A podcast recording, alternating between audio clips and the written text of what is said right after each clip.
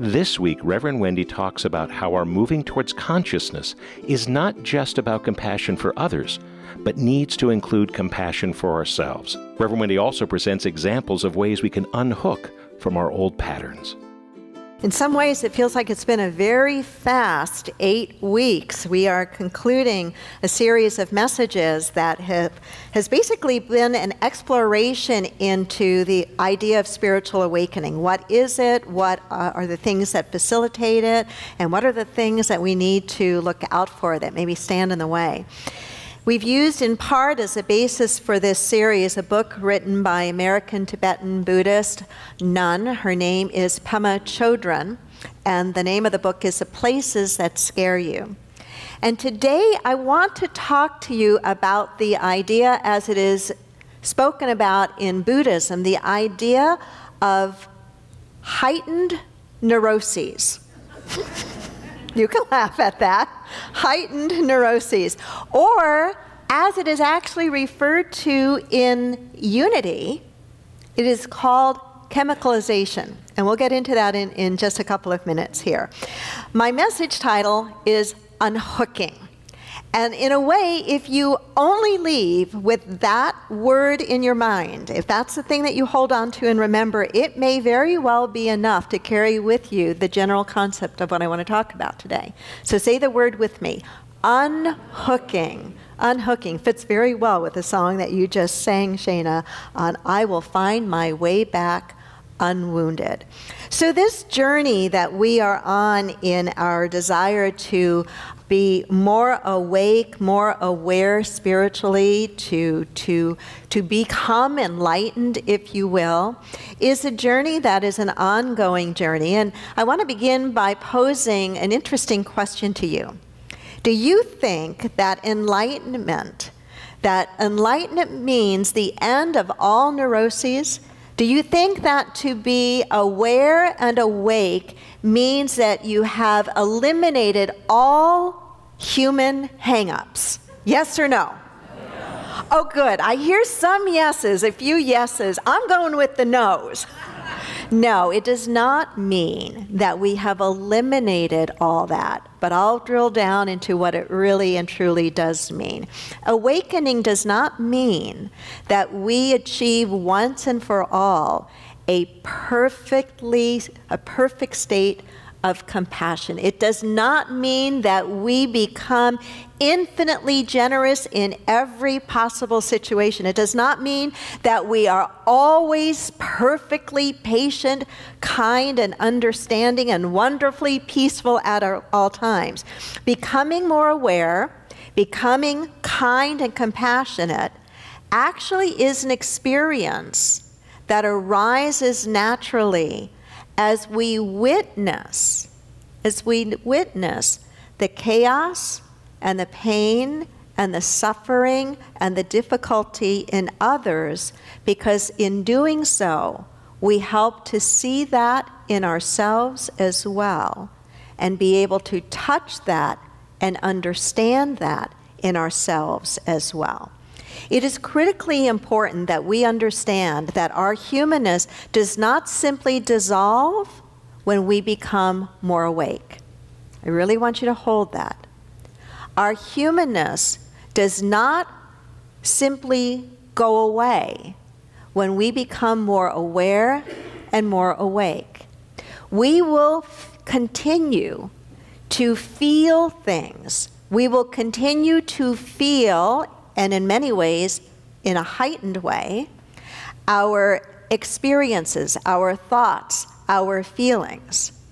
They do not go away because we become more aware. They do not go away because we become more conscious. But what we will find is that everything that we are experiencing is just that it is an experience. It is not the totality of us, and that is critically important. What it means is we will be able to experience and name and touch and know what the feeling is, what the experience is, without being so singularly identified with it that we forget the totality, the spaciousness of what we truly are. It is the pathway and the means by which we are able to move with and live through our life experience and be with whatever it is that arises, knowing that we are not it, but it is something that we are experiencing. And that is critically important for us to understand. Sometimes, when we get into a deeper approach to spiritual life and spiritual living, we can misunderstand an awful lot. And one of the things we can misunderstand is we can walk away with the, the feeling that, oh, when I am really finally awakened, when I am enlightened, when I am spiritually aware, nothing is ever going to bother me again. Well, guess what? That's not quite the way it is. Let me share a story with you that paints such a beautiful picture of this. There was a young man who had been studying with an enlightened meditation teacher for quite some time. And he was sitting at the feet of this enlightened meditation master when the teacher had just been given, had just had whispered in his ear the very sad news that his son had died. And the meditation master's face changed, and the tears just streamed endlessly down his face. And his student saw this and was aghast.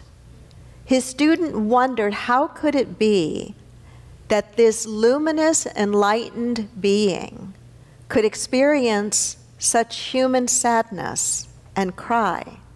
He was enlightened. And he asked his meditation teacher, Why are you crying? And his meditation teacher simply said, Because my son has just died. To awaken spiritually does not mean that we become less human, but it means that we understand our humanness in a very different way than most people do. It means that we understand our humanness as a backdrop, as something that is much smaller and impermanent than what we truly and really are. We do not become less human but we do become more spiritually awake. Not less human, but more spiritually awake. The teacher and abbot of a monastery in southern Thailand by the name of Ajahn Po makes this point. He says, Whatever arises, whatever arises, whether fear, hate, or any other feeling, you see it as just that. You see it as just that. No need to identify it as my fear or my anger. Then it can come and go without disturbing your mind. I want to repeat those words because I think in it is such an important concept.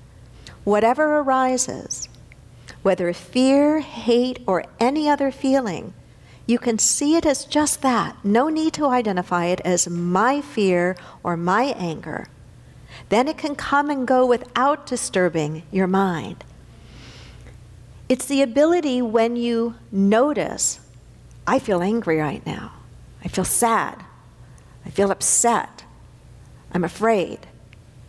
That instead of singularly identifying yourself with it.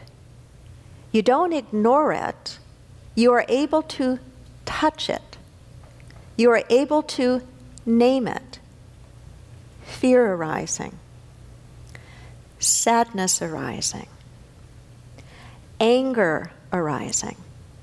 Being able to see it and touch it and name it is very different than singularly, pointedly identifying it identifying with it. Can you feel the difference there?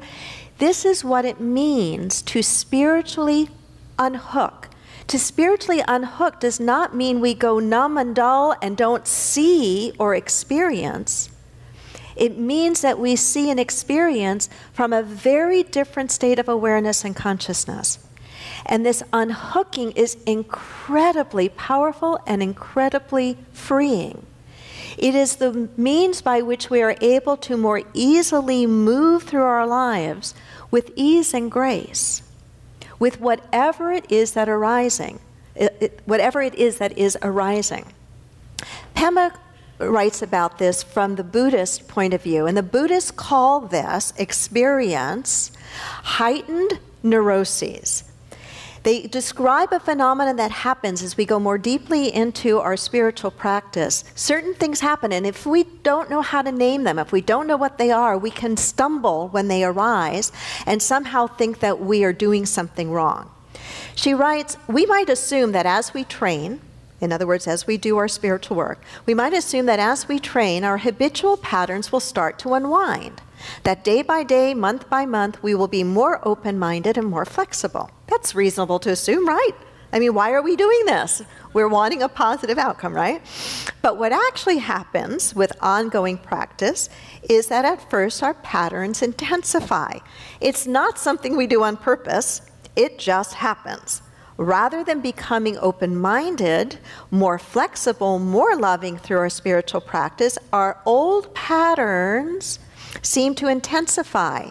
And we seem to wind up holding on tightly to our old habitual ways of being. As one gives up old ways of coping and looks more closely at disturbing emotions and habits, we begin to understand their hold and how they play out and their roots. This process brings a period of increased distress that Buddhists have long acknowledged and called heightened neuroses. I'm so glad there's a name for it. I'm so glad there's a name for it. And, and when I became acquainted with this, it reminded me so very much of something that an old time Unity author by the name of Emilie Cady wrote in Unity's basic textbook about 150 years ago textbook called one of our textbooks called Lessons in Truth, and she wrote a piece in a chapter called Chemicalization. And in it, she basically is describing this phenomenon that in Buddhism is called heightened neuroses. She describes what happens when one first embarks on a study and practice of spiritual truth. The interesting thing is when that section of the book was first published, people got a little upset about it. And headquarters thought, oh my, this sounds so negative, and we don't do negativity in unity. I'm glad we've outgrown that.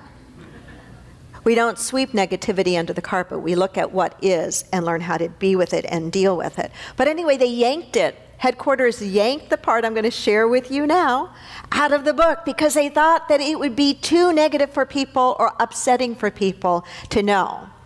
And yet, the opposite is actually the case. We need to know. We need to know in our journey of awakening what are the things that that we might experience so that we can awaken. And eventually, Unity did put it back, much to their credit. So, this is what Emilie wrote about chemicalization. Bear with me that this is old style language. Okay, so it's going to sound kind of clunky and odd, but the truth of it is still there. She wrote Suppose a man has lived in wrong thought and molded his body by wrong thought for years until, until he has become solidified in that wrong belief. You introduce the truth to him by strong denials and affirmations. That's a tool that we use in Unity. The very newness of it, and because it is spiritual truth, creates in the first few days new hope, new joy, new health. After a little time, a sort of mental ferment or agitation starts to take place. One is apt to feel nervous and seared way down in the depths of himself. If he has ever been sick, he will begin to feel old, Ill, old diseases. If he has been morally bad, then old desires and habits will take possession of him with new force. If he has been holding denials and affirmations about business affairs until they have looked hopeful, all at once they will seem to collapse and seem darker and more hopeless than ever. All the new beliefs that lifted him into a new world for a few days seem failures and he seems on the very edge of breaking up generally. If you've been there, you know what she's writing about. And if you didn't know that that's normal, and it is, you might very well give up. But she goes on and she writes, What has happened? Why, simply this there's been a clash between the old condition, which was based on falsehood, fear, and wrong ways of thinking, and the new thought of truth entering into you. Sidebar here Jesus warned against don't put new wine into old wineskins because the old wineskins will burst because the new wine is needing more spaciousness, is going to expand and ferment. That's another whole lesson. But it's the same point. It's the same point. The old mortal is kicking vigorously against the truth. You have a feeling of discouragement or of fear, a feeling such as one would have if caught doing something disreputable. Do not be frightened. That which you feel is on the spiritual plane similar to the excitement and agitation to that which was seen in a chemical action between the alkali and acid on the material plane and something higher and better always results. That last part is the promise, and it is true. Something higher and better always results. But if we give up, if we don't know that this may be the experience we encounter in our journey of practicing, we may think that something is wrong and we may stop just before we begin to experience much greater growth and breakthrough. Pema suggests that this heightened neuroses can cause us to do one of three things. See if you can relate to any of these three. She says it can cause us to suddenly start to develop a new self critical storyline based on spiritual ideas, a new self critical storyline based on spiritual ideas. We come up with all of these shoulds and we wind up saying to ourselves, well, I, it's just one more way that I get to feel insufficient, inadequate, I'm not measuring up, I'm just not making it. Can anybody relate to any part of that? Yes. So we can, it can show up in that way. Or she says, a second way it can show up is exactly the opposite. We, through this heightened neuroses, through our spiritual practice, we begin to feel uh, the ego expands and we begin to, to feel um, much better, much bigger, much grander than what we truly are. We are not being honest with ourselves. We use our practice to feel somehow special and different from everyone else. It always surprises me when people come to me and say, Well, you know, I'm enlightened. I've had, I've had all sorts of things said to me. I give thanks for my grandmother Erna, who modeled for me the ability to, to just remain centered and gracious and try to keep some of the things off my face that are better kept off my face in moments like that. My personal experience is those who are truly enlightened, and I do believe that I have uh, had the honor and privilege to, to be with just a few people that I would sincerely say are truly enlightened beings. They do not have to tell anybody that they are enlightened. You just know they are enlightened. There is a transmission, there is a something. They do not go around saying, Oh, yes, I'm enlightened. I know all that. I'm enlightened. So she says that's one of the things that can happen to us in, the, in this journey. Or the other is this heightened neuroses surfaces in a way that we wind up avoiding and disconnecting. We use our spiritual practice to actually avoid dealing with the things that we need to deal with. Let me read to you an important piece that she writes about this. She suggests we use the teachings sometimes themselves to distance ourselves from the chaotic, unsettling quality of our lives in an attempt to avoid the fact that our partner is alcoholic or that we're addicted to marijuana or that we're in yet another abusive relationship we use our spiritual training to avoid the queasy feeling in our gut and dealing with what needs to be dealt with. So, the process of awakening spiritually does not mean that we don't deal with our lives or that we don't feel our lives. We do deal with our lives and we do feel our lives. But it is done from a very different state of consciousness. It is done from a state in which we do not singularly ever identify with that which is arising. We can name it anger, fear, upset, joy, love, patience, faith. We can name it without being hooked by it. One of the recurring themes, and I want to begin to wind this lesson in this series down, but one of the, the recurring themes that we have been working with is the importance of those individuals in our lives that help us to wake up. And Pema and others write quite a bit about how important it is that we have in our lives these others that help us awaken. We all have them. Have you noticed that the minute you put your foot on a spiritual path, you get so many opportunities to practice spiritually? And you may even notice that the moment you really earnestly embark on a spiritual journey, that you seem to have many more such people in your life than you ever had before. It's not uncommon an experience. We are meant, though, not to push them aside, but we are meant to understand the role that they play in our lives and in our quest to awaken and stay awake more consistently. In this room, we talk a lot, I talk a lot, about the sandpaper to our soul people in our lives. Those people that just push our buttons, that rub us the wrong way, that are the people that really, when we understand it, are the very people by which we can learn to shine more brightly and let more of the, the God presence within us shine through us. A few, few weeks ago, I shared with you one of Pema's stories about the um, Bengali tea boy and the, the Tibetan master, or the master who was leaving his country and going to the country of Tibet to teach, but he knew that everybody in Tibet was loving and kind and patient, and he was afraid that if he went there, there would be nobody to per- perturb him.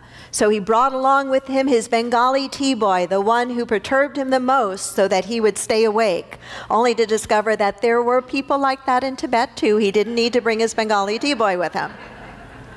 So we have our Bengali tea boys. You may have a Bengali tea boy in your family. They usually do show up in our family for convenience so we don't have to go far to find somebody to help us wake up. The universe loves us so much, they say, Yeah, I'll put one in your family. Maybe not too close to you, but close enough that you're going to be dealing with this person for, for a while. And so here's yet one more version of that same, the same idea of the usefulness. I like how Pema calls it the usefulness of these kinds of people in our lives to help us learn how to unhook to be able to name the feeling, name the experience, to let it arise without it singularly identifying us, to know that we are always more than that. So it's a story out of the life of the spiritual teacher Gurdjieff.